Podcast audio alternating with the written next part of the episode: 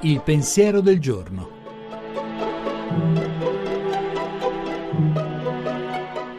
In studio Alessandro Zaccuri, giornalista di Avvenire.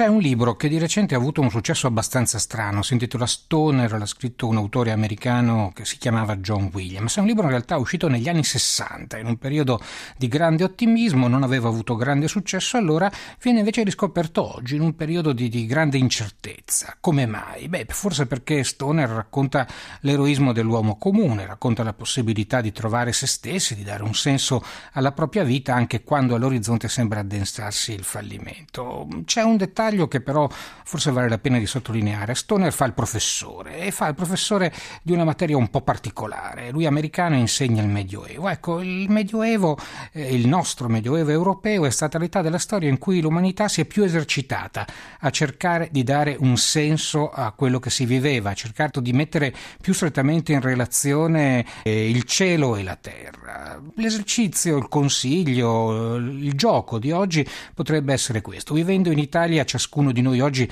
passerà almeno davanti a un pezzo di Medioevo, una chiesa, un palazzo. Ecco, proviamo a fermarci, a dare un pensiero a quell'edificio e a immaginare se magari anche per noi questa giornata può tenere insieme il cielo e la terra.